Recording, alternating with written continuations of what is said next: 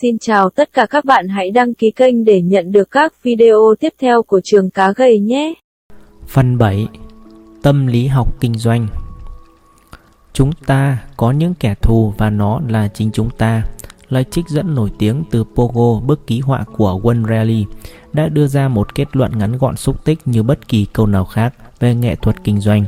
Đã nhiều lần những người được phỏng vấn trong cuốn sách này và cả những bậc tiền nhiệm đã nhấn mạnh vai trò thật sự quan trọng của các yếu tố tâm lý cho việc kinh doanh thành công. Khi được hỏi để thành công, điều gì là quan trọng thì các phù thủy thương trường không bao giờ đề cập đến những chỉ thị hay những kỹ thuật. Phương pháp mà cần đến kỷ cương, đến sự kiềm chế, tự cảm xúc, sự kiên trì và thái độ phản ứng, suy nghĩ nếu có mất mát xảy ra. Bức thông điệp rõ ràng nhất chiếc chìa khóa dẫn đến thành công thật sự ở chính bản thân mình, không phải là những yếu tố bên ngoài.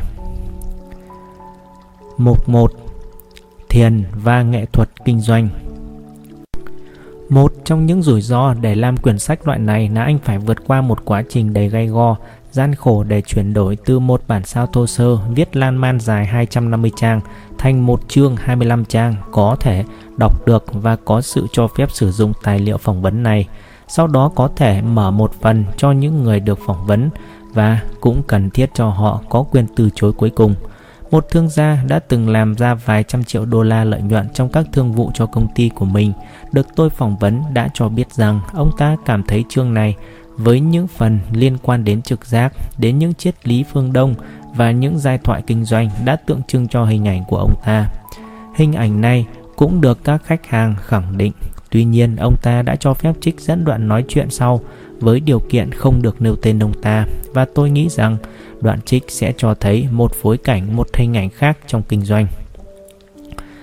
Tôi vẫn không hiểu được phương pháp kinh doanh của ông làm sao ông có thể có được những khoản tiền khổng lồ như vậy khi chỉ dán mắt vào màn hình. Không có gì to tát lớn lao ở đây cả, tôi nghĩ rằng giá cả đang lên, tôi sẽ mua. Tôi nghĩ rằng nó lên như thế là đủ rồi, tôi sẽ bán. Nhưng nó thật sự sôi động, tôi không thể ngồi yên một chỗ và đưa ra những công thức cho việc kinh doanh, mà đó là trực giác. Tôi không biết nó đến từ đâu và khi nào nó sẽ ra đi. Làm sao ông có thể biết được là nó, trực giác đã ra đi? Tôi không phạm sai lầm liên tục 3 lần, cần phải thư giãn chút đỉnh và tôi tạm gác lại công việc kinh doanh của mình trong khoảng một thời gian. Trong khoảng bao lâu? Cho đến khi tôi thấy mình ăn khớp lại, mỗi một thị trường có một nhịp độ riêng của nó. Công việc của nhà kinh doanh là thật sự ăn khớp, hòa hợp vào nhịp độ đó. Thật ra tôi không đang làm kinh doanh mà các công việc kinh doanh này tự nó tiếp diễn. Ông có ý gì khi nói tôi không đang làm?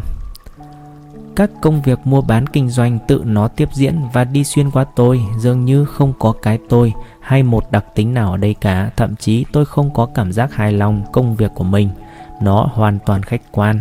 Ông đã đọc cuốn thiền và nghệ thuật trong môn bắn cung chưa? Ồ chưa tôi thừa nhận là mình đã bỏ lỡ một cuốn sách hay. Thực chất ý tưởng của nó là ta phải học cách để mũi tên tự nó lao đi. Không có những điều đại loại như tôi đang bắn một mũi tên, tôi đang phóng nó đây, mà phải là mũi tên đã được bắn đi và nó sẽ luôn luôn trúng đích. Khái niệm này cũng được áp dụng vào việc kinh doanh không có ý gì về bản thân cả. Nó chỉ là sự báo trước cái gì sẽ xảy ra. Cuộc chơi trong kinh doanh sẽ là sự khác nhau giữa cái anh muốn xảy ra và cái anh biết sẽ xảy ra. Trực giác nói cho ta biết cái gì sẽ xảy ra.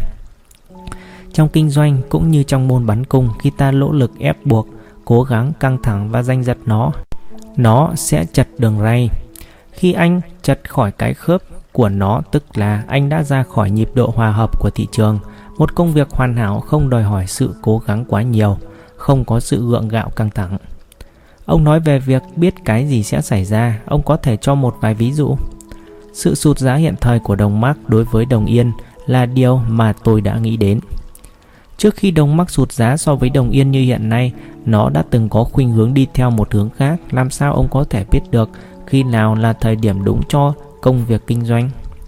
Chiếc cò súng thì quả thật rất nhạy. Tôi đang nói chuyện với một nhà kinh doanh khác về tỷ giá đồng yên so với đồng mark lúc đó đang ở tỷ giá là 87,80. Nhưng tôi lại luôn đề cập đến cái giá là 77,8 cuối cùng nhà kinh doanh đó phải thốt lên Anh đang nói gì vậy? Lúc đó tôi mới nhận ra rằng mình đang giảm đi những 10 điểm cho cái giá tham khảo của mình. Rõ ràng một phần nào đó trong con người tôi đang chuẩn bị cho cái tỷ giá giảm xuống đó. Nó đã tự bộc ra trong tôi. Mục 2. Jack Fowler Bộ não của một người thành đạt Jack Fowler đã rời ghế nhà trường lúc anh đang học ngôn ngữ tâm lý học tại Đại học Northwestern sau khi anh trở nên đam mê hai quyển sách đầu tay của Richard Bandler và John Grinder, người đồng sáng lập ra chương trình ngôn ngữ thần kinh LIP.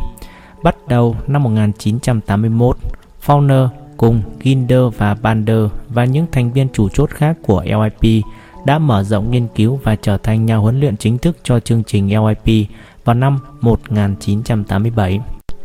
Fowler tập trung nghiên cứu tìm ra sự kỳ diệu của con người với các chương trình về học có tiến bộ, về đưa ra các quyết định và việc kinh doanh trong tương lai. Fowler còn là một nhà tư vấn, người lãnh đạo các hội thảo của LIP, người thiết kế chương trình và cũng là tác giả của các chương trình kỹ thuật của LIP. Sau một buổi nói chuyện tại hội nghị chuyên đề công nghiệp, tôi đã gặp Chuck Fowler, Fowler cho biết ông ta đang nghiên cứu để cố vấn trực tiếp cho các nhà kinh doanh vượt qua những khó khăn tinh thần để thành đạt. Tôi nói với ông rằng tôi rất thích công trình của ông ấy. Nó có lẽ phù hợp với vài nét đặc trưng trong quyển sách mới này, nhưng thời khóa biểu trong chuyện này đã không còn đủ để tôi có thể làm một cuộc phỏng vấn. Ông ấy đã cho tôi một bộ băng cassette và muốn biết tôi nghĩ gì về nó.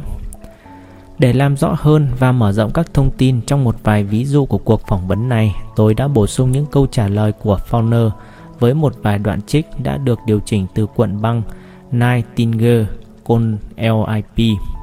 Những kỹ thuật mới trong thành tựu LIP, trong đó Fowler là người thiết kế chương trình và là một trong những đồng tác giả quan trọng.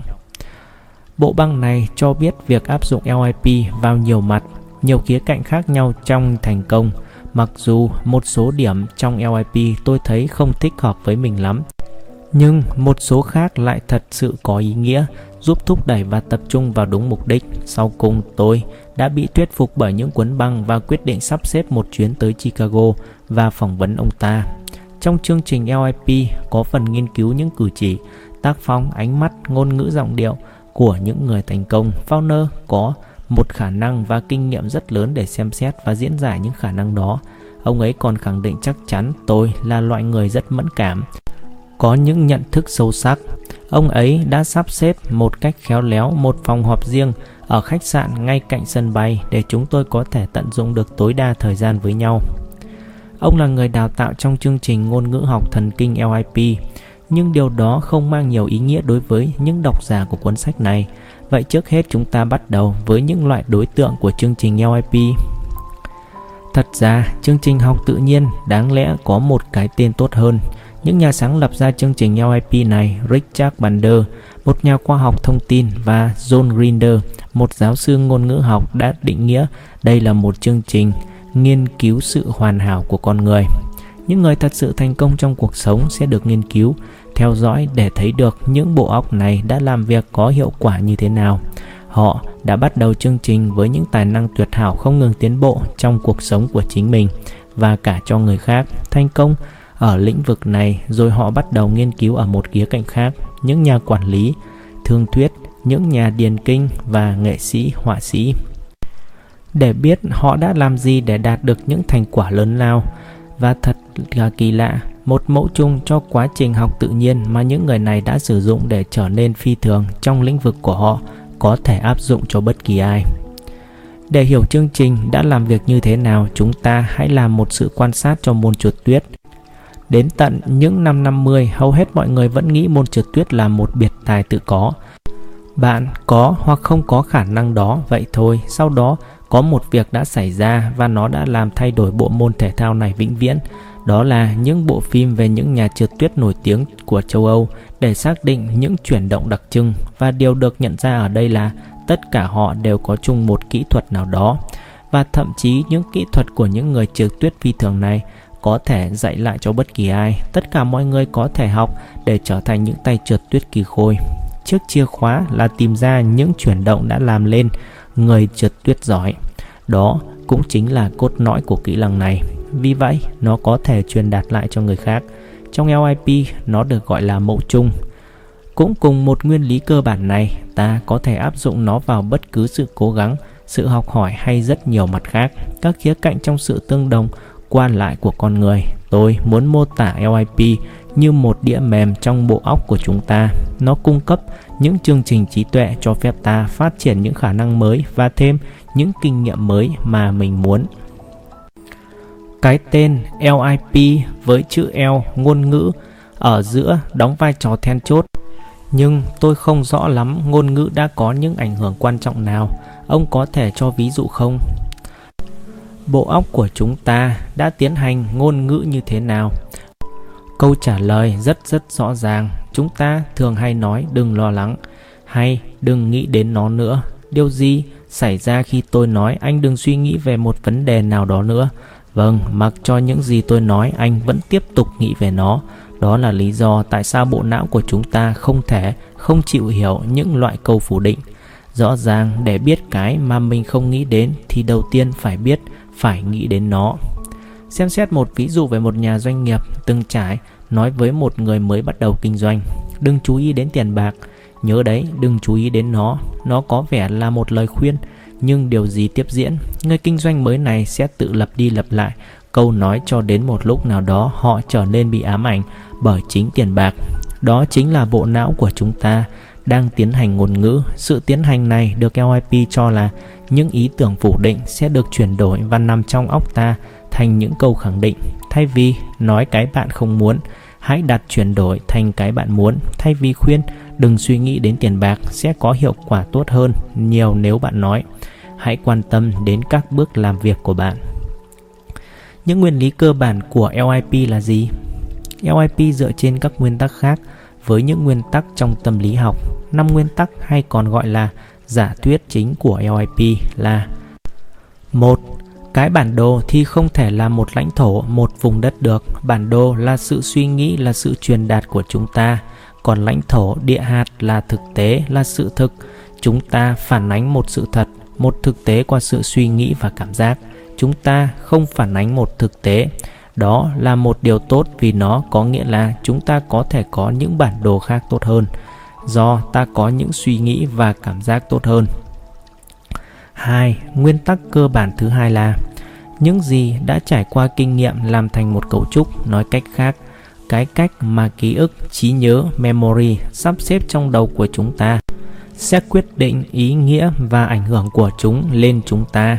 Nếu ta có thể thay đổi cấu trúc, thay đổi sự sắp xếp này, chúng ta sẽ thấy mình đã kinh qua các biến cố, các sự việc theo một cách khác. Hãy thử thay đổi cấu trúc sự suy nghĩ của bạn, bạn sẽ thấy mọi việc cũng tự động thay đổi theo. 3. Nguyên tắc thứ ba là nếu có một người đã làm được việc đó thì những người khác cũng có thể học để làm được việc đó. Đây là một hứa hẹn tuyệt vời của chương trình LIP. Sự hoàn hảo và thành công có một cấu trúc mà chúng ta có thể sao chép lại. Với phương pháp mẫu hóa người thành công, chúng ta có thể học được những kinh nghiệm của họ. Nếu ta có thể học cách sử dụng trí não của họ, ta có thể sở hữu cái cốt lõi, cái mấu chốt của kỹ năng đó. 4. Nguyên tắc thứ tư là bộ óc và con người là một. Nếu anh thay đổi suy nghĩ của anh về một việc thì khả năng của anh cũng sẽ thay đổi. Nếu anh thay đổi dáng điệu, hơi thở hay chỉ một phần sinh học nào đó, suy nghĩ của anh cũng sẽ thay đổi. Một nhà tâm thần học lỗi lạc, Adi Laing, đã từng nói hãy thử thay đổi suy nghĩ của bạn đi, con người bạn sẽ thay đổi và ngược lại, nếu con người bạn thay đổi, suy nghĩ của bạn cũng sẽ thay đổi. 5. Nguyên tắc thứ năm là chúng ta ai cũng có những nguồn tài nguyên tiềm ẩn khi cần thiết trong chương trình LIP, hình ảnh, âm thanh hay một cảm giác nào đó đều có thể là một nguồn bộ não của chúng ta có khả năng nhìn được hình ảnh sâu kín thầm kín nhất. Những hình ảnh này có thể bắt đầu mờ nhạt hay rõ ràng nhưng chúng có thể cuối cùng trở thành những hình ảnh thật sự sống động. Những tiếng nói tận sâu trong ta có thể lên án phê bình hay khuyến khích hay đưa đường chỉ lối cho chúng ta. Mọi tình cảm chúng ta có trên cõi đời này, sự tự tin, những thách thức, ý chí kiên cường hay bất kỳ điều gì khác. Nếu đã từng được sử dụng thì nó có thể chuyển đến chúng ta trong một tình huống nào đó cần thiết nó có. Khi ông nói tấm bản đồ không thể là vùng đất ông có ý cho rằng con người đã méo mó đi những điểm thật nào đó trong lúc suy diễn để rồi bị nhầm lẫn. LIP cho rằng tất cả các bản đồ, những tấm bản đồ có cấu hình suy diễn hay có cấu hình được chụp lại tâm lý hay vật lý đều bị méo mó hoặc bị lựa chọn hay có những điểm thật bị thay đổi. Một tấm bản đồ địa hình, bản đồ đường phố hay bản đồ thời tiết, tất cả đều đưa ra những cách nhìn của cùng một vùng và tất cả đều là những điểm tượng trưng thật. Có lẽ chính sự tiện dụng hơn là những điểm thật đã tạo ra những loại bản đồ khác nhau cho các mục đích khác nhau. Sự phân tích thị trường theo những cách khác nhau có thể được xem như những loại bản đồ khác nhau của cùng một địa hình. Những nhà kinh doanh xuất sắc luôn tìm kiếm để có được những loại bản đồ thích hợp, phù hợp nhất với vùng đất thị trường của mình. Vậy dĩ nhiên không phải tất cả các bản đồ đều thật và đều ích lợi. Tôi sẽ đưa một ví dụ đặc biệt quan trọng cho các nhà kinh doanh. Nó liên quan đến một khái niệm về sự thoái bộ bình quân có tính thống kê.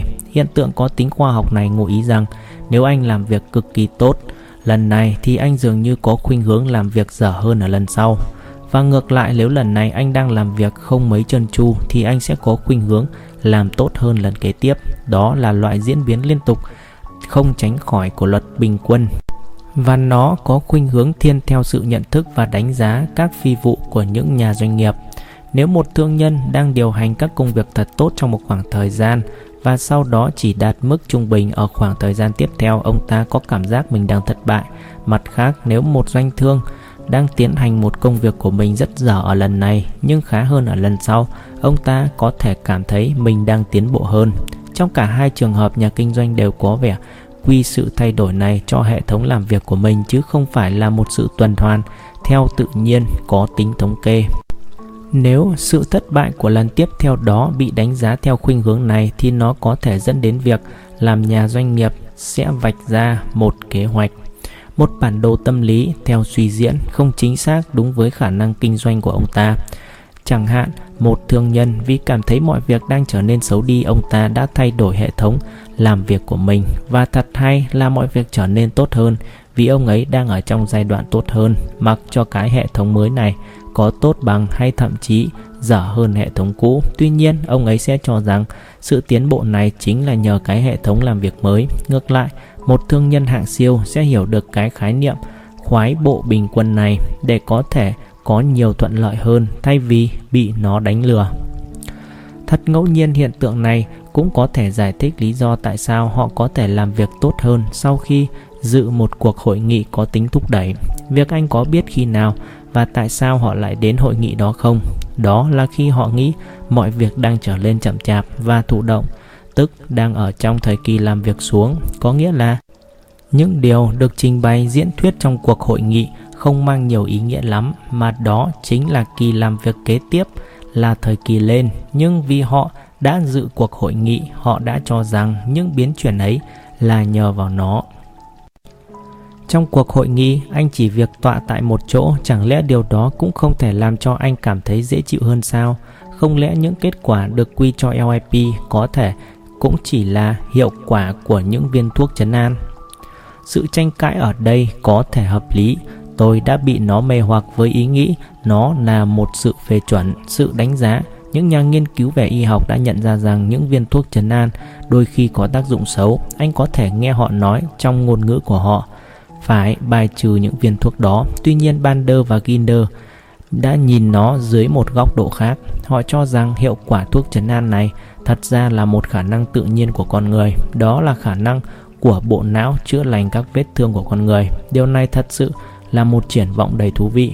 Điều gì sẽ xảy ra nếu khả năng này được sử dụng khi ta muốn hoặc cần đến nó? Điều gì sẽ xảy ra nếu bộ óc của chúng ta có thể làm cho mình cảm thấy dễ chịu hơn? LIP đang xem xét những kết quả. Nếu những kết quả tốt này có một phần nào đó do hiệu quả của viên thuốc chấn an thì có nghĩa là bộ não có một khả năng tự nhiên gây ảnh hưởng đến sự cảm nhận, chữa trị, chức năng cho tinh thần hoặc cho chính thân thể mình Nếu vậy, hãy sử dụng nó một cách có cân nhắc và kỹ lưỡng. Chương trình LIP đòi hỏi ta phải thay đổi thái độ và suy nghĩ rất nhanh qua những bài tập tinh thần đơn giản. Ông có thể cho ví dụ để lôi cuốn những độc giả hoàn toàn xa lạ với chương trình này. Tôi sẽ đưa một ví dụ có lẽ thích hợp với hầu hết tất cả các độc giả. Những nhà kinh doanh thì luôn ở trong tình huống là thị trường sẽ đột ngột thay đổi, đảo ngược mọi tình huống. Câu hỏi được đặt ra là nó sẽ bị xáo trộn đến mức nào? Anh sẽ làm gì nếu tình trạng này tiếp tục xảy ra? Chỉ vài tuần hay vài tháng sau đó, nếu anh đã từng kinh doanh qua những tình huống như vậy thì chỉ việc ngồi suy nghĩ hãy tập trung cho mình những phản xạ có điều kiện như trong thí nghiệm của Paclo về những chú chó. Đó là cái mà LIP gọi là thả neo. Nếu những tình cảm đó vẫn tiếp tục quấy rối sự tập trung làm việc của anh, anh hãy thử dùng phương pháp sau của LIP để giải tỏa chúng. Hãy nhanh chóng vượt qua tình trạng hỗn loạn đó và chọn ra một cái khung, chẳng hạn một bức tranh tĩnh, nó sẽ tượng trưng cho tất cả những điều bất mãn khó chịu đó. Khi đã tìm cho mình một cái khung như vậy rồi, hãy chú ý xem anh có thấy được chính mình ở trong đó không? Tức là anh có nhìn thấy được chính bản thân mình trước đó ở trong khung không? Có lẽ không, thương là như vậy. Bộ óc được dần quay lại và nhiều hình ảnh trong thời gian bắt đầu hiện rõ cho đến khi anh có thể nhận ra được chính mình trong đó. Hãy tưởng tượng đó là bức tranh được phát họa bởi một họa sĩ lừng danh như Reno và Van Gogh hay Lichtenstein và bây giờ hãy xem xét đến loại khung sườn gì thích hợp nhất cho bức tranh. Có lẽ nó sẽ là một loại khung vòng tay lớn kiểu cũ xưa hoặc cũng có thể là một cái sườn bằng thép nhẹ hiện đại. Có thể thêm một chút ánh đèn như trong viện bảo tàng. Sau đó hãy đứng ngắm và xem nó như một trong những ký ức đã được đóng khung lại trong đầu mình. Chú ý đến tình cảm của mình lúc này hầu hết mọi người sẽ nhận ra rằng sự bối rối, sự lo lắng của mình đang giảm đi rất nhiều, thậm chí hoàn toàn biến mất. Quá trình này đã tách được cảm xúc ra khỏi những hồi tưởng. Đây cũng là một ví dụ thực tiễn trong nguyên tắc của LIP. Những gì ta trải qua đều nằm trong bộ óc của chúng ta một cách có sắp xếp, có cấu trúc. Nếu ta thay đổi cái cấu trúc này thì có nghĩa chúng ta cho phép mình thay đổi những sự việc đã xảy ra, thay đổi cảm xúc của mình đối với các sự việc chỉ cần bỏ ra vài phút làm việc này, một thương nhân sẽ lấy lại được tính khách quan của mình. Một cách khác có thể làm thay đổi những chuyện khó chịu đã xảy ra là hãy nghĩ về chính sự việc đó và quay nó lại từ điểm khởi đầu, giống như quay lại một cuốn phim và bây giờ bắt đầu cho một nền nhạc. Có thể là một loại nhạc mạnh, một loại nhạc không hề thích hợp với cảm xúc của bạn dành cho sự việc đó hãy bật nó to lên và bắt đầu xem xét lại sự việc đó theo một cách khác khi sự việc được quay lại cho đến hết và cuối cùng kết thúc với tiếng nhạc sau đó thêm một lần nữa quay nó lại từ đầu nhưng lần này không có tiếng nhạc. Hãy chú ý đến hiệu quả của lần này. Sự việc đó trở lên thật hài hước hay thậm chí lố lăng đối với một số người. Đối với đa số cảm giác bực bội trước đó được giải tỏa hay ít ra nó cũng được làm dịu đi rất nhiều.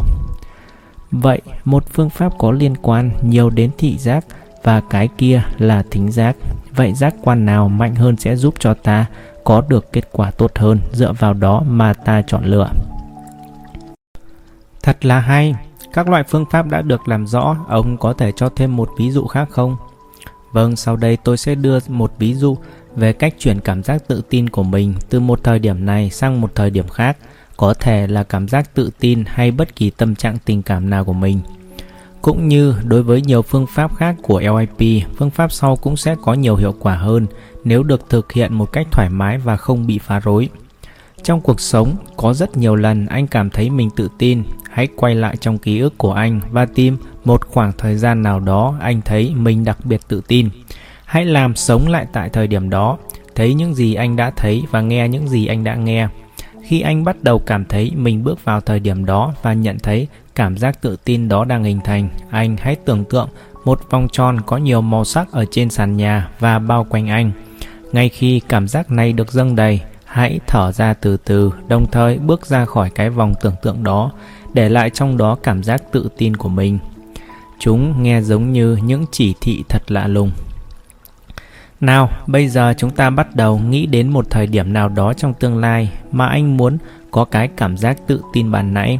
Hãy nghĩ tới không gian và thời gian đó, bước trở lại vào trong vòng và anh sẽ tự nhiên cảm thấy cảm giác tự tin đó. Vậy, anh đã vừa kết hợp một khoảng thời gian trong tương lai với cảm giác tự tin trong quá khứ. Để kiểm nghiệm lại, hãy nghĩ đến thời điểm trong tương lai đó, anh sẽ cảm thấy tự tin.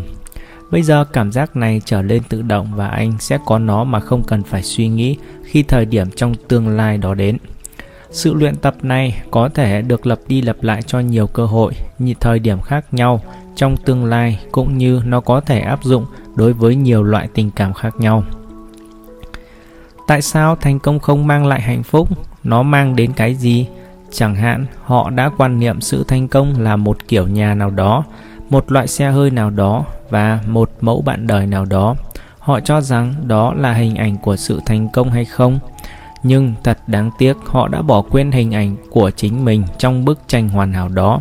Họ thật sự chưa từng bước vào, đặt mình vào bức tranh đó và tự hỏi tôi có thật sự muốn sống cuộc sống này không? Đó chính là lý do tại sao thành công của họ không đem lại hạnh phúc. Theo tôi, mình không nên vẽ ra những hình ảnh hoàn hảo để rồi chiến đấu để đạt được nó mà hãy cứ bước vào, thật sự tham gia vào cuộc sống. Khi làm như vậy, họ sẽ tự tìm thấy những gì họ muốn thay đổi và tự làm được những thay đổi đó. Họ sẽ cố gắng làm hết sức mình và đó có lẽ là điều hạnh phúc khi họ đạt được. Vậy, ông có ý nói rằng họ không tìm được hạnh phúc khi đạt được mục đích, chẳng qua là vì đó không là những mục đích chính đáng, những mục đích thật sự. Bởi vì những chuyện đó, những mục đích đó không thật sự làm lên chính bản thân họ, đó chính là những cái đích mà xã hội, mà gia đình, những phương tiện, những vật chất đã mách bảo lôi cuốn họ, họ bị ngập lụt, bao vây bởi những hình ảnh về sự thành công đó, chẳng hạn khi nói về người bạn đời. Điểm nào là quan trọng, ta có thể thấy được câu trả lời trong những mục quảng cáo, trẻ trung và hấp dẫn. Nhưng còn gì quan trọng nữa, họ đôi khi mất phương hướng cho chính mình, đó là vì họ đã không thật sự tham gia vào cuộc mạo hiểm định nghĩa sự thành công. Làm sao ta có thể xác định được những mục đích thật sự làm ta hạnh phúc? Một bài tập của LIP cho vấn đề này là để những người đó tưởng tượng về chính bản thân mình ở khoảng thời gian cuối cuộc đời. Một vài người đã miễn cưỡng làm việc này nhưng khi tôi nói họ hãy cố gắng đi và nghĩ rằng đó là một cuộc sống dài, khỏe mạnh và rất sôi động, họ bắt đầu chịu thử nó. Sau đó tôi nói họ quay ngược lại thời gian và xem những gì mình đã làm. Họ có ước mình muốn làm điều gì khác hay điều gì thêm không? Mặc dù nó chỉ là một xảo thuật nhỏ, để xem họ đã nhận thức khoảng cuối đời của mình như thế nào thì một sự mong muốn, ham muốn vô thức đã được thổ lộ. Họ cảm thấy dễ chịu hơn khi nói về cái họ thật sự muốn trong cuộc sống. Tôi đã hỏi những khách hàng của mình, cái gì thật sự có ý nghĩa với anh trong cuộc sống? Cái ý tưởng về bài tập này xuất hiện khi tôi còn ở trong trường. Tôi thực tập thường xuyên trong một khoa của bệnh viện có nhiều bệnh nhân lớn tuổi. Trong 3 năm tôi đã nói chuyện với hàng trăm người già gần đất xa trời. Tôi đã hỏi về cuộc sống của họ, điều gì họ thích, điều gì họ cảm thấy hối tiếc trong cuộc sống đó. Ông đã tìm ra được điều gì? Tôi nhận ra câu chuyện tình ở tuổi 19 là quan trọng và cả sự sẵn sàng lao vào các cuộc phiêu lưu liều lĩnh như bỏ nhà đi rong là quan trọng. Ngoài ra, việc về hưu do tuổi tác là một lỗi lầm lớn nhất trong cuộc đời họ. Điều làm tôi ngạc nhiên là khá nhiều người nói rằng họ thật sự hối tiếc cho những việc mình đã không làm hơn là cho những việc mình đã từng làm. Họ hối tiếc đã lãng phí thời gian theo đuổi những chuyện vặt vãnh. Họ đã không xác định được những giá trị thật sự quan trọng của sự việc. Và đó cũng là một kết quả tôi rút ra được nhiều năm sau đó trong chương trình LIP. Nếu anh không thật sự sống cho những giá trị của mình, anh sẽ chỉ thấy sự trống rỗng và bất mãn trong cuộc đời. Làm sao có thể biết được đâu là những mục đích thật sự có giá trị đối với mình? Hãy nghĩ nó như một sứ mạng, một nhiệm vụ, nó không phải là cái mà anh ép buộc, bắt buộc mình phải làm, nó đơn giản chỉ là cái anh nhận ra mình phải làm. Như John Ginder đã từng nói, cái gì đã làm anh thật sự yêu thích và phải trả giá để có được nếu anh không thật sự biết được cái giá trị đó thì có nghĩa anh chưa định nghĩa rõ nhiệm vụ của mình và anh sẽ có rất ít động cơ để hoàn thành nó. Tuy nhiên, nếu những mục đích đó được hỗ trợ bởi những giá trị thật sự, anh sẽ hiểu rõ nhiệm vụ của mình và có đầy đủ động cơ để hoàn thành. Một động cơ mạnh có phải là một nét chung của những nhà kinh doanh xuất sắc không? Nó là một trong những đặc tính chung của những người xuất sắc. Có hai loại động cơ mà LIP gọi chúng là hai hướng động cơ, hướng tới và hướng tránh xa điều ta không muốn. Chẳng hạn việc thức dậy vào mỗi sáng khi chiếc đồng hồ báo thức reng lên, một người có thể sẽ lầm bẩm Ồ không, hãy ngủ thêm và vặn chiếc đồng hồ hẹn giờ lại. Khi nó reng reng lần thứ hai, anh ta nghĩ mình sẽ nhanh chóng làm mọi việc. Không sao, mình sẽ mặc bộ đồ ngày hôm qua và nuốt nhanh bữa sáng. Một lần nữa anh ta vặn lại đồng hồ. Khi nó reng lên lần thứ ba, anh ta lại tự biện minh mình sẽ đến trễ chút xíu và sẽ giải thích đoàn hoàng với sếp. Nhưng khi đồng hồ reng lần tiếp theo, một giọng nói vô hình vang lên, anh phải đứng dậy. Ngay lúc này, anh thấy một hình ảnh những khách hàng đang đợi chờ một cách không kiên nhẫn và hình ảnh ông chủ la hét sẽ dọa tống cổ anh ta đi. Khi những hình ảnh này trở lên rõ ràng lớn hơn, gần hơn, âm ĩ hơn, anh ta bắt đầu thức dậy. Thôi được, dậy đi nào. Cuối cùng anh ta đã được thúc đẩy để có thể đứng lên. Tôi nghĩ đó là vì người ta đã đặt ý tưởng về sự thành công một cách sai lệch. Một người khác khi nghe chuông đồng hồ reng buổi sáng thì nghĩ về tất cả các công việc quan trọng mình sẽ làm trong ngày hôm đó. Ông ta mơ thấy chính mình đang thực hiện mục đích của mình và thức dậy hầm hở. Người này cũng có động lực thúc đẩy, thật vậy, ông ta có thể đã thức dậy trước khi chuông đồng hồ reng. Người mà cho đến khi thấy hình ảnh như ông chủ đang quát tháo vào mình mới thức dậy là người có hướng động cơ thúc đẩy tránh xa. Động cơ của ông ta là tránh xa những đau đớn, bực bội và những hậu quả tiêu cực. Có lẽ ông ta sẽ chọn những người bạn không gây phiền toái cho mình. Đến khi nào ông ta không còn chịu nổi công việc của mình nữa thì ông ta dường như mới chịu đổi nghề. Ông ta luôn tránh xa những gì mà mình không muốn, còn người mà vội vàng ra khỏi giường là người có hướng động cơ thúc đẩy hướng về. Ông ta luôn hướng về niềm vui, những phần tưởng và những mục đích. Có lẽ ông ta chọn những người bạn hay khuyến khích mình. Ông ta luôn chuyển hướng làm ăn của mình để đạt được những cơ hội tốt hơn. Ông ta hướng về những gì mà mình muốn, có hai loại động cơ thúc đẩy đó là tránh xa và hướng về, nhưng hầu hết mọi người chỉ có một trong hai loại đó. Các loại động lực này chính là những cách thúc đẩy khác nhau và cả hai đều có ích trong những tình huống khác nhau. Lợi ích của động cơ hướng về thì khá rõ ràng nhưng còn động cơ tránh xa thì có lợi như thế nào? Câu hỏi của ông phản ánh một sự nhận thức chung, cái lợi của động cơ hướng về thì rõ ràng hơn. Những người hướng tới mục đích thì được đánh giá cao trong xã hội. Anh có thể thấy được điều đó trong các mục quảng cáo, cần tuyển, cố ý sử dụng những từ như năng động và năng nổ, dám làm. Tuy nhiên, động cơ thúc đẩy tránh xa có một tí gì đó không hay. Một cách khác để nghĩ về động cơ này đó là tránh đi các vấn đề. Những người sử dụng động cơ tránh xa là những người giải quyết vấn đề. Anh có thể nghe được vậy khi họ nói, họ sẽ bảo Xin lỗi nhưng chúng tôi có vấn đề ở chỗ này. Họ thấy vấn đề và phải giải quyết nó, thỉnh thoảng họ quá tập trung tâm trí vào vấn đề đến nỗi họ có thể quên là mình đang đi đâu, nhưng họ sẽ giải quyết vấn đề. Những người có động cơ hướng về luôn hướng tới mục đích quá đến nỗi họ có thể không suy tính trước những vấn đề gì có thể xảy ra và những khó khăn nào họ chuẩn bị gặp phải trong suốt đoạn đường. Vì thế cả hai loại động cơ này đều có ích trong những tình huống khác nhau. Anh muốn nói là những người có động lực tránh xa cũng có thể thành công như những người có động lực hướng về.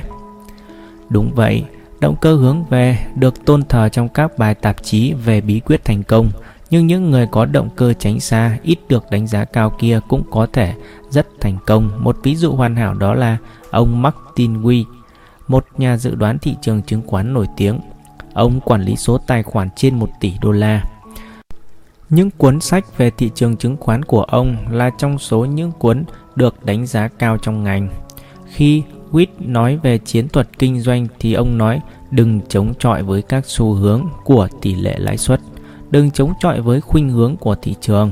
Ông sử dụng động lực thúc đẩy tránh xa để giảm tối thiểu thiệt hại. nhiều thương gia nổi bật đã bộc lộ một động lực thúc đẩy tránh xa khi họ bàn về tự vệ hay phòng thủ. Nhất định là có những bất lợi đối với động cơ thúc đẩy tránh xa. Chắc chắn là vậy, những người có động cơ tránh xa những vấn đề thì trước đó họ thường phải chịu nhiều đau đớn và lo lắng. Nếu họ cứ để cho mức độ lo lắng căng thẳng và này tăng lên thì nó sẽ ảnh hưởng đến sức khỏe của họ. Những người này đầy ắp các lớp học điều khiển sự căng thẳng. Nếu như họ học cách ít lo lắng trước khi hành động thì tốt hơn là học cách điều khiển căng thẳng. Hơn nữa, học càng tránh xa vấn đề thì vấn đề đó càng có vẻ ít quan trọng và vì thế họ mất đi một số động cơ thúc đẩy. Kết quả là động lực tránh xa của họ sẽ dao động khi mạnh khi yếu. Cuối cùng, người có động cơ thúc đẩy tránh xa sẽ không còn biết mình sẽ kết thúc ở đâu bởi vì họ tập trung vào cái gì họ không muốn, chứ không phải vào cái gì họ muốn.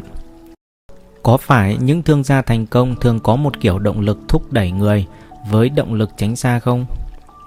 Thường thì họ đến với động cơ thúc đẩy hướng về, hướng về sự thành công, về tiền, đó là lý do tại sao họ bước vào con đường kinh doanh đầu tiên. Tuy nhiên, những người có động cơ hướng về cần phải dành thời gian và năng lực để phát triển động cơ tránh xa. Nó rất cần thiết cho việc quản lý tiền bạc thích hợp. Tôi đã nghiên cứu về các thương gia và nghiệm thấy rằng hầu như là không thể nào trở thành một thương gia thật sự thành công nếu như không có sự thúc đẩy tránh xa sự liều lĩnh quá đáng.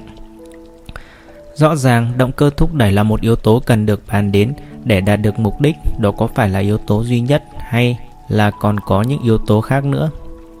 Cuộc nghiên cứu LIP cho ta thấy rằng để đạt được mục đích cần phải thỏa mãn 5 điều kiện. Thứ nhất đó là mục đích phải giải quyết. Nó không bỏ đi một cái gì đó, ví dụ như là tôi không muốn mất tiền, đúng hơn là nó cần phải quả quyết. Ví dụ như tôi muốn bảo vệ tài sản của tôi. Điều kiện thứ hai đó là mục đích này phải là mục đích của bạn. Họ muốn tôi mở rộng kinh doanh là ví dụ về một mục đích không thỏa mãn điều kiện này. Thay vì nếu như mục đích của bạn là khi điều kiện cho phép tôi sẽ mở rộng kinh doanh của tôi lên gấp đôi thì bạn có khả năng đạt được mục đích nhiều hơn. Điều thứ ba đó là mục đích của bạn phải rõ ràng. Không có gì mà xảy ra chung chung, mục đích bạn vạch ra càng chi tiết rõ ràng, cái gì bạn sẽ thấy, nghe và cảm nhận khi bạn đạt được thì càng tốt. Điều kiện thứ tư là phải hỏi khi nào, ở đâu và với ai. Điều kiện thứ năm để đạt được mục đích là thấy trước được kết quả của mục đích đó, nó có đáng công và đáng khao khát hay không. Điều này sẽ giúp tất cả chúng ta đạt được những mục đích mà chúng ta thực sự muốn, những mục đích mà chúng ta sẽ thỏa mãn. Điều kiện đầu tiên mà ông cho là cần phải đề cập để đạt được mục đích là mục đích đó phải quả quyết. Vậy những người có động cơ thúc đẩy tránh xa sẽ không khó khăn trong việc hoàn thành điều kiện này chứ? Động cơ thúc đẩy cơ bản là tránh những điều tiêu cực, nhưng mục đích vẫn có thể là quả quyết. Ví dụ như động cơ thúc đẩy của một người nào đó trở thành một thương gia thành đạt, đó là thoát khỏi sự nghèo khó. Vì vậy, mục đích họ có thể là quyết lập kỷ lục cá nhân về lợi nhuận cho năm tới. Một động cơ thúc đẩy tránh xa và một mục đích quả quyết có thể cùng nhau tiến triển để đem lại sự thúc đẩy hoàn hảo và những kết quả nổi bật. Lúc đầu tại sao ông lại quan tâm đến các thương gia? Năm 1987, ông Steven Binucci, một người trẻ tuổi buôn bán trái phiếu cỡ nhỏ đang làm việc với trường Logic thị trường Market Logic School của PT Steymeyer. Steymeyer tốt nghiệp trường này ra và đang muốn chuyển từ kinh doanh nhỏ sang kinh doanh lớn – Ông ta muốn biết là có thể sử dụng LIP để xây dựng nên một mẫu người kinh doanh giỏi hay không. Câu hỏi của ông ta làm cho tôi phải suy nghĩ và nó như là chất xúc tác cho quá trình nghiên cứu đang diễn ra của chúng tôi. Nghiên cứu gì vậy? Thì quan sát các nhà kinh doanh cừ để từ đó tạo ra một mẫu người kinh doanh giỏi. Để tiếp xúc với các thương gia như thế thì không khó chứ Tôi thấy khó mà tưởng tượng rằng họ lại chịu để cho các ông lấy làm đề tài để quan sát kỹ và tạo mẫu. Trường hợp các nhà kinh doanh bình thường như ông Tom Buckwin thì có thể quan sát trực tiếp dễ dàng, chỉ cần tiếp xúc với giới kinh doanh như tôi đã làm. Còn trường hợp như ông Peter Seymeyer một nhà kinh doanh có triển vọng thành công cao và cũng là người đưa ra phương pháp phân tích thị trường Market Profile mà chủ yếu dựa vào số lượng buôn bán trong ngày. Ông ta mở các lớp học và tôi có thể quan sát ông ta trực tiếp. Còn đối với các nhà kinh doanh bậc siêu đẳng thì chúng tôi quan sát từ xa, xem các băng video về kinh doanh của họ và nghe các bài nói chuyện, các bài phỏng vấn của họ. Tôi quan sát Jimmy Roger, Paul Tudorzoon và Richard Dennis theo cách như trên. Họ là ba trong số các nhà kinh doanh dẫn đầu của hệ thống chúng ta, cũng là những người được ghi trong cuốn các phù thủy thương trường. Sau đó tôi gặp Dennis tại cuộc hội thảo triển vọng công nghiệp. Điều đó sẽ giúp bạn xác định những kết luận của tôi về chính cách kinh doanh của ông ta là chính xác và cách điều khiển cảm xúc. Ông có thể cho tôi một ví dụ cụ thể về một thương gia nào đó đã đến nhờ ông giúp đỡ không?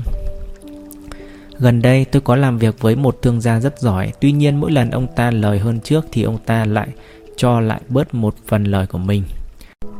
Trong khi tôi làm việc với ông ta, tôi được biết là ông ta quen với rất nhiều thương gia rất giỏi, nhưng theo như ông nói thì họ không phải là những người tuyệt vời. Ông ta muốn thành công trong kinh doanh, nhưng ông lại sợ sẽ giống họ và ông đưa ra quan điểm là đừng nên quá thành công.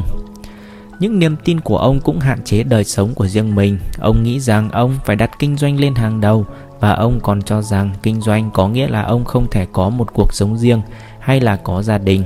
Việc sử dụng LIP để thay đổi các niềm tin đó đã giúp đem lại cho ông những gì mà lúc trước ông đã lầm lẫn cho là nó sẽ phá hoại công việc kinh doanh của mình. Đây là một kinh nghiệm rất vui đối với tôi bởi vì tôi đã chứng kiến ông ta sống một cuộc đời mà ông ta đã nghĩ là một thương gia thì không thể như thế được. Mới đây ông ta nói với tôi là phạm vi kinh doanh của ông gấp 3 lần so với trước với trên 1.000 hợp đồng. Bằng cách giải quyết các mâu thuẫn bên trong, ông ta thanh tản đầu óc để nhìn nhận các cơ hội làm ăn tốt hơn và mở rộng kinh doanh. Điều gì làm cho các nhà kinh doanh vượt trội hẳn những nhà kinh doanh khác? Một yếu tố cần đề cập đến đó là niềm tin trong cuốn Peak Performance, những người thành đạt tới đỉnh cao. Charles Garfield nói rằng yếu tố then chốt mà những người này có đó là hoàn toàn tin tưởng vào khả năng thành công của chính mình. Còn ngược lại, tiến sĩ Michael Netter đã nghiên cứu và thấy rằng hầu hết mọi người đều cảm thấy mình có rất ít khả năng trong cuộc sống. Trong cuốn sách của ông với tựa đề Splut Power Landlist, ông đã rút ra kết luận từ hàng ngàn cuộc phỏng vấn với những người đủ mọi ngành nghề. Sự tương phản chung giữa những người thành đạt tới đỉnh cao với đa số dân thường đủ để giải thích sự khác biệt chủ yếu giữa những nhà thương gia nổi bật và tất cả những người tham gia kinh doanh khác, những thương gia khác. Những người kinh doanh bậc siêu đẳng thì họ tin tuyệt đối vào khả năng thành đạt của mình, một niềm tin dựa vào năng lực của mình trong thương trường, còn ngược lại những thương gia khác thì thiếu sự tự tin vào hệ thống và phương hướng của mình và khuynh hướng tiêu biểu của nhiều người là đổ lỗi cho những người khác về những kết quả của mình. Ví dụ như những người môi giới. Ngoài niềm tin vào sự thành công của chính mình, những đặc điểm khác để các thương gia thành công đó là gì? Một yếu tố quan trọng khác là họ có một cảm nhận thị trường mà họ nắm rõ và sử dụng nó. Cách cảm nhận thị trường, ở đây tôi muốn nói là một phương pháp, một cách thức hoặc là một hệ thống để nắm được tình hình thị trường. Ví dụ như phương pháp đồ thị của Elliot và phương pháp phân tích bằng đồ thị cổ điển là những cách cảm nhận thị trường. Trong cuộc nghiên cứu của chúng tôi thì chúng tôi sẽ phát hiện ra là các kiểu để cảm nhận thị trường thực ra không có khác nhau gì mấy kiểu phân tích theo đồ thị cổ điển, kiểu của Gan, của Elliot hay là kiểu sơ lược thị trường Market Profile của Steinmeier, tất cả các phương pháp này đều có vẻ tốt, miễn là người ta nắm được nó hoàn hảo và làm theo.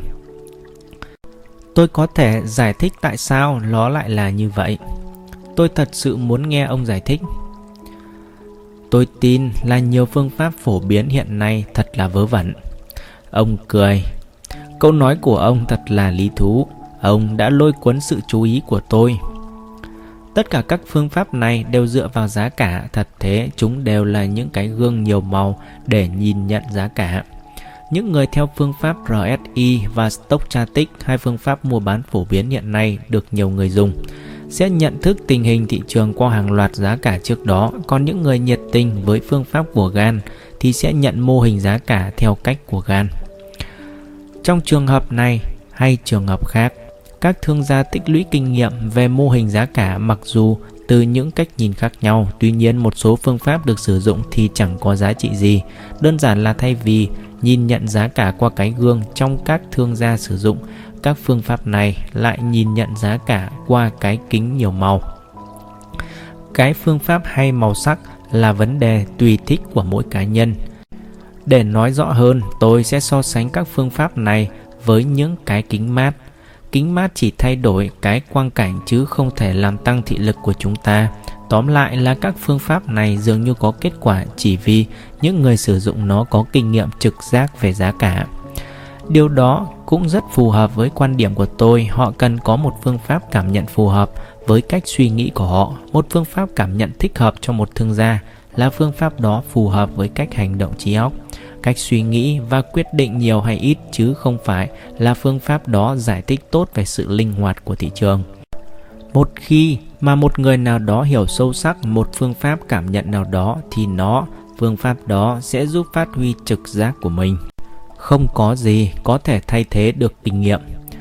Có điểm gì khác điển hình cho những nhà kinh doanh thành công không một yếu tố quan trọng nữa trong các nhà kinh doanh vượt trội đó là họ có một chính sách kinh doanh rất hiệu quả. Tôi sử dụng từ chính sách theo nghĩa của LIP thì nó có nghĩa là một loạt các diễn biến nội tâm, các hình ảnh trong tâm trí, sự hình dung, lời nói và những cảm nghĩ. Tất cả những cái đã dẫn đến một kết quả mong muốn đó là thành công. Thương gia này có thể hành động rất quả quyết nhưng thương gia kia thì có thể lại đờ người vì dò dự. Sự khác nhau nằm ở các chính sách của họ. Tôi e rằng tôi không theo kịp anh. Theo như anh nói thì đặc điểm về các chính sách kinh doanh của các thương gia thành công này là gì? Một chính sách kinh doanh có hiệu quả sẽ có những đặc điểm sau. Đầu tiên, nó phải tự động. Khi ở trong một tình hình cụ thể, thương gia ấy sẽ biết cái gì mình sẽ làm chứ không phải đoán. Thứ hai là một chính sách hay sẽ là phù hợp, nghĩa là nó sẽ không gây ra bất cứ một mâu thuẫn bên trong nào. Thứ ba, đó là chính sách đó phải kết hợp với động cơ thúc đẩy tránh xa, tức là phải có những kế hoạch cụ thể đối phó với các nguy cơ. Thứ tư là trước khi tiến hành công việc, phải tưởng tượng là công việc kinh doanh đó đang được tiến hành và xem xét thử có gì sai trái xảy ra không. Thứ năm là một chính sách kinh doanh có hiệu quả sẽ cung cấp những dấu hiệu cụ thể cho phép nhà kinh doanh đó đánh giá được giá trị của công việc. Các thương gia thành công có những đặc điểm chung nào khác không? Điều khiển tinh thần mình là một điều cần bàn đến. Những thương gia ngoại lệ có thể chịu đựng được mọi thứ, thay vì bối rối khi sự việc xảy ra không theo ý mình, họ vẫn còn bình tĩnh và hành động theo hướng mình. Tình trạng tinh thần này có lẽ đến tự nhiên hoặc là một số họ có cách điều khiển hay xua tan đi những cảm xúc của họ. Trong mỗi trường hợp họ biết là họ muốn thoát ra khỏi những cảm giác ấy và giữ bình tĩnh. Thái độ của Peter Seymour khi một tình thế đang tấn công, ông đó là Hùm hãy nhìn vào nó.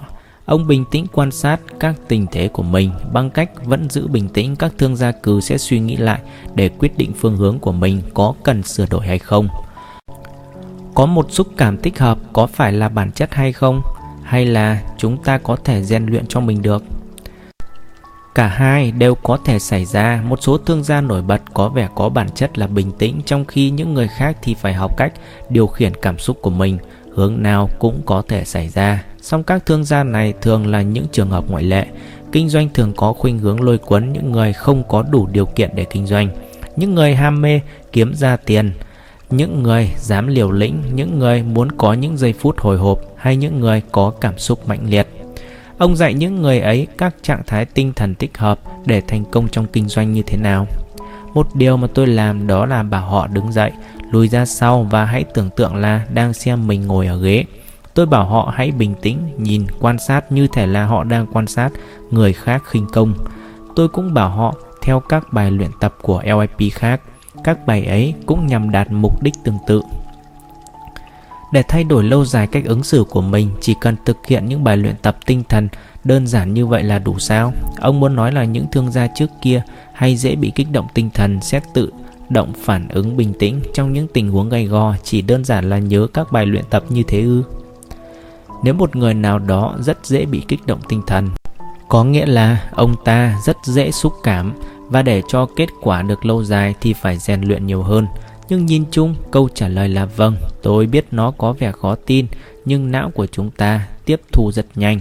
Nếu chúng ta thay đổi cách não cảm nhận một tình huống thì bạn sẽ cho thay đổi được lâu dài cách nó phản ứng trước tình huống đó. Dĩ nhiên, thỉnh thoảng cũng có những cân nhắc đối ngược nhau. Một trong những khách hàng đầu tiên của tôi là một thương gia rất dễ cảm xúc. Ông có một phương pháp dễ thành công, nhưng ông không thể làm theo phương pháp đó. Tôi đã dạy cho ông ta một số bí quyết không để thị trường ảnh hưởng tới tinh thần của mình. Một bữa nọ, tôi quan sát, ông ta áp dụng những bí quyết này và thấy hiệu quả thật sự. Chỉ trong vài tiếng đồng hồ ông ta có được 7.000 đô la. Tôi vừa thoáng tự hào thì ông ta lại quay lại tôi và buồn tẻ nói Thật là buồn. Tôi thầm nghĩ kinh thật. Tôi muốn nói là tôi đã giúp ông ta giải quyết vấn đề và ông ta đã làm ra hàng triệu đô và sống hạnh phúc sau đó. Nhưng ông ta đã từ chối, ông ta biết cách để bình tĩnh nhưng ông ta lại không thích như thế. Từ đó tôi đã rút ra một kết luận là có một số người đi vào con đường kinh doanh chỉ vì họ thích có những giây phút hồi hộp. Từ đó tôi giúp họ tìm thấy sự hồi hộp ấy ở những nơi khác trong cuộc sống và sắp xếp thời gian hẳn hoi cho họ. Vì vậy, họ sẽ có ý nghĩa là phương pháp này không thể phủ nhận được, nhưng mà các thời điểm và cách biểu lộ tình cảm ấy phải thích hợp. Ngoài những nét đáng kể về sự khác nhau giữa những thương gia thành đạt với những thương gia thất bại trên, còn có điểm nào khác nữa không? Một đặc điểm cuối cùng đáng bàn đến làm cho thương gia thành công khác với những người thất bại liên quan đến những gì tôi gọi là các phép ẩn dụ có hiệu quả. Một phép ẩn dụ có hiệu quả quyết định cách chúng ta nhìn nhận thế giới và nó hình thành nên niềm tin, hành động và cách sống của chúng ta. Một số các phép ẩn dụ phổ biến mà các thương gia sử dụng để mô tả kinh doanh đó là một phụ nữ, một cuộc chiến và một trò chơi. Một ví dụ về các phép so sánh như trò chơi hay giải đáp câu đố, ông Richard Dennis nói, nó như thể là đang đánh 100 ván cờ cùng một lúc. Ông Peter Seymour nói ông ta đang giải đáp kinh doanh. Paul Tudorjohn lại cho nó là một trò chơi mà tiền bạc là cách tính điểm.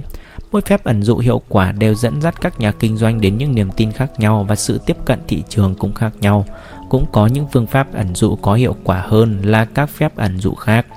Những phép ẩn dụ mà tôi vừa trích trên hoàn toàn trái ngược với những phép ẩn dụ mà tôi hay nghe trong giới kinh doanh xoàng.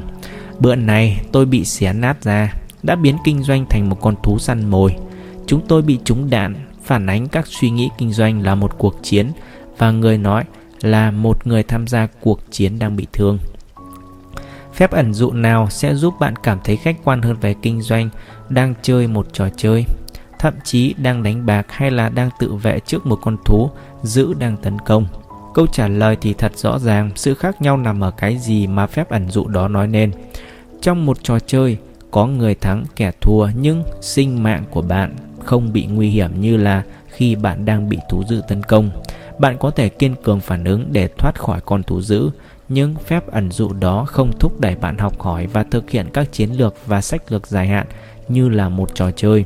Có một phép ẩn dụ thích hợp với các nhà kinh doanh là nền tảng cho sự thành công. Ông có thể nói cho tôi ai sẽ thành công trong kinh doanh và ai sẽ thất bại không? Vâng, để biết được điều này, ta có thể dựa vào việc các thương gia thành công đã áp dụng tốt các phương pháp nêu trên. Niềm tin, cảm nhận thị trường, chiến lược kinh doanh, sự điều khiển trạng thái tình cảm như thế nào. Ở mức độ đơn giản, tôi có thể nói là sau nhiều năm nghiên cứu các thương gia, các đánh giá tốt nhất là xem người ấy có tiến triển cùng với thời gian và kinh nghiệm hay không. Nhiều thương gia không tỉnh táo nhận ra mình thiếu tiến bộ do cứ nhảy hết hệ thống phương pháp này sang hệ thống phương pháp khác và do không thông thạo một phương pháp nào cả. Kết quả là những người này sẽ kết thúc một năm kinh nghiệm 6 lần thay vì 6 năm kinh nghiệm. Ngược lại, những thương gia siêu hơn thì họ chỉ tập trung vào một phương pháp duy nhất, không quan trọng nó phải là phương pháp gì và họ cực kỳ thông thạo phương pháp đó. Thế LIP nghĩ gì về mối quan hệ giữa đầu óc tỉnh táo và đầu óc không tỉnh táo? Đặc tính của đầu óc tỉnh táo là ngẫm nghĩ sự việc mình có ở nơi mình muốn hay không. Công việc kinh doanh này có tốt không? Nói cách khác, nó liên quan tới việc đánh giá sự việc. Nói cách khác, nó liên quan tới việc đánh giá sự việc. Đặc tính của đầu óc tỉnh táo không phải là thay đổi sự việc. Giống như khi tôi sống ở Colorado, có một người bạn ở miền Đông đến thăm tôi. Một hôm nọ tôi đề nghị đi cưỡi ngựa chơi. Chúng tôi thuê ngựa ở một trang trại ngựa. Tôi không biết là ông có bao giờ thuê ngựa ở trang trại chưa, nhưng những con ngựa này đều biết đường cả và chúng có thể đánh giá được người cưỡi ngựa nó có kinh nghiệm hay không. Tôi có một tí chút kinh nghiệm nhưng bạn tôi thì không. Chúng tôi leo lên ngựa và bắt đầu phi nước kẹo, đi được một khoảng xa thì đằng trước chúng tôi xuất hiện một hàng cây. Càng đi đến gần cây thì con ngựa càng chạy nhanh, tôi biết chắc chắn điều gì sẽ xảy ra. Chúng dự định chạy băng qua hàng cây ấy để hất chúng tôi xuống và rồi trở lại trại ngựa để nghỉ ngơi. Tôi liền cúi đầu xuống khi ngựa tôi chạy băng qua cây đó. Trong khi ấy tôi nghe cái thịch ở đằng sau. Tôi quay ngựa lại và thấy bạn tôi nằm dưới đất cách hàng cây khoảng 5 mét. Anh có sao không? Tôi hỏi. Anh ta hơi bối rối và trả lời. À không sao cả. Tôi hỏi, chuyện gì xảy ra vậy? Anh ta trả lời, cái con ngựa ngu ngốc kia sắp sửa đâm vào một cái cây và vì vậy tôi phải nhảy ra. Có những người lầm lẫn giữa ngựa với xe hơi. Người cưỡi ngựa có đầu óc nhận thức, anh ta có thể định hướng cho ngựa đi. Nếu con ngựa không có đầu óc nhận thức, không đi tới nơi mà chúng ta muốn thì không có nghĩa là nó là con ngựa tồi, không chịu nghe hướng dẫn. Rồi sắp sửa đâm vào cây, mà điều đó có nghĩa là con vật không có đầu óc nhận thức có chương trình riêng của nó và nó sẽ cố gắng thực hiện các chương trình đó theo thói quen như là con ngựa có thói quen hất người ta xuống và trở lại chạy ngựa. Lúc nãy chúng ta đã bàn về việc dành thời gian để kiểm tra mục đích để chắc chắn là đó thực sự là những mục đích mà ta muốn và nếu không phải thì phải đổi hướng cố gắng sao cho phù hợp. Giả sử rằng có một người đang làm điều đó Vậy ông có lời khuyên nào về cách tốt nhất để chuyển những mục đích ấy thành thực tế không? Tôi có thể trả lời câu hỏi tốt nhất là bằng cách liên hệ kinh nghiệm của Gary Farid, một đồng nghiệp, một huấn luyện viên của LIP. Nghiên cứu của Gary về vấn đề này nảy sinh từ kinh nghiệm cá nhân lý thú. Gary là một vận động viên chạy đua rất mê say. Cách đây một năm, trong khi đang chạy trên một con đường nông thôn ở California, ông bị đụng xe. Ông bị thương nặng đến nỗi các bác sĩ phòng cấp cứu không dám chắc là ông có thể sống. Khi ông ta sống được sau hai lần mổ, lẽ ra phải 6 lần. Các bác sĩ nói rằng sở dĩ như vậy là vì cơ thể ông ta rất khỏe. Họ bảo ông ta rằng ông ta sẽ không bao giờ đi lại như bình thường và dĩ nhiên là không bao giờ chạy được nữa. Hơn 2 năm sau, Gary luyện tập thể thao lại, ông đã bớt đau và rèn luyện lại cơ thể. Ngày nay, ông chạy rất đều đặn và là huấn luyện viên thích hợp nhất đang làm việc cho LIP một trong những tổ chức huấn luyện LIP đầu tiên. Không cần phải nói là các bác sĩ hết sức kinh ngạc, tuy nhiên họ đánh giá dựa vào bằng chứng thống kê các trường hợp tương tự. Họ không nghĩ là Gary Farid đã tự biến mình trở thành một bệnh nhân ngoại lệ. Ngay sau khi bị tai nạn, Gary bắt đầu nghiên cứu việc luyện tập thể thao lại. Ông đã tìm ra các đặc điểm chính về những vận động viên đã luyện tập lại thành công. Ông xem xét thái độ tinh thần của họ ông đã tìm ra 6 đặc điểm cơ bản về tinh thần của tất cả những người này. Thứ nhất, những vận động viên này đều có cả hai hướng động lực thúc đẩy, nói cách khác họ vừa hướng tới vừa tránh xa các kết quả. Với cách này, các vận động viên ấy đã sử dụng tối đa các động lực thúc đẩy của họ. Thứ hai, những vận động viên này tập trung tuyệt đối vào việc hồi phục lại sức khỏe và sức mạnh. Điều này đã trở thành mục đích chỉ đạo của họ thấp hơn là không thể chấp nhận được. Thật vậy, nhiều trong số họ không chỉ muốn phục hồi lại sức khỏe và sức mạnh mà còn cố gắng để khá hơn trước khi bị thương. Họ biết khả năng của mình là không chấp nhận bất cứ điều gì thấp hơn.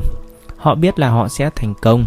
Yếu tố then chốt thứ ba mà các vận động viên này đều có đó là họ luyện tập lại từng bước một.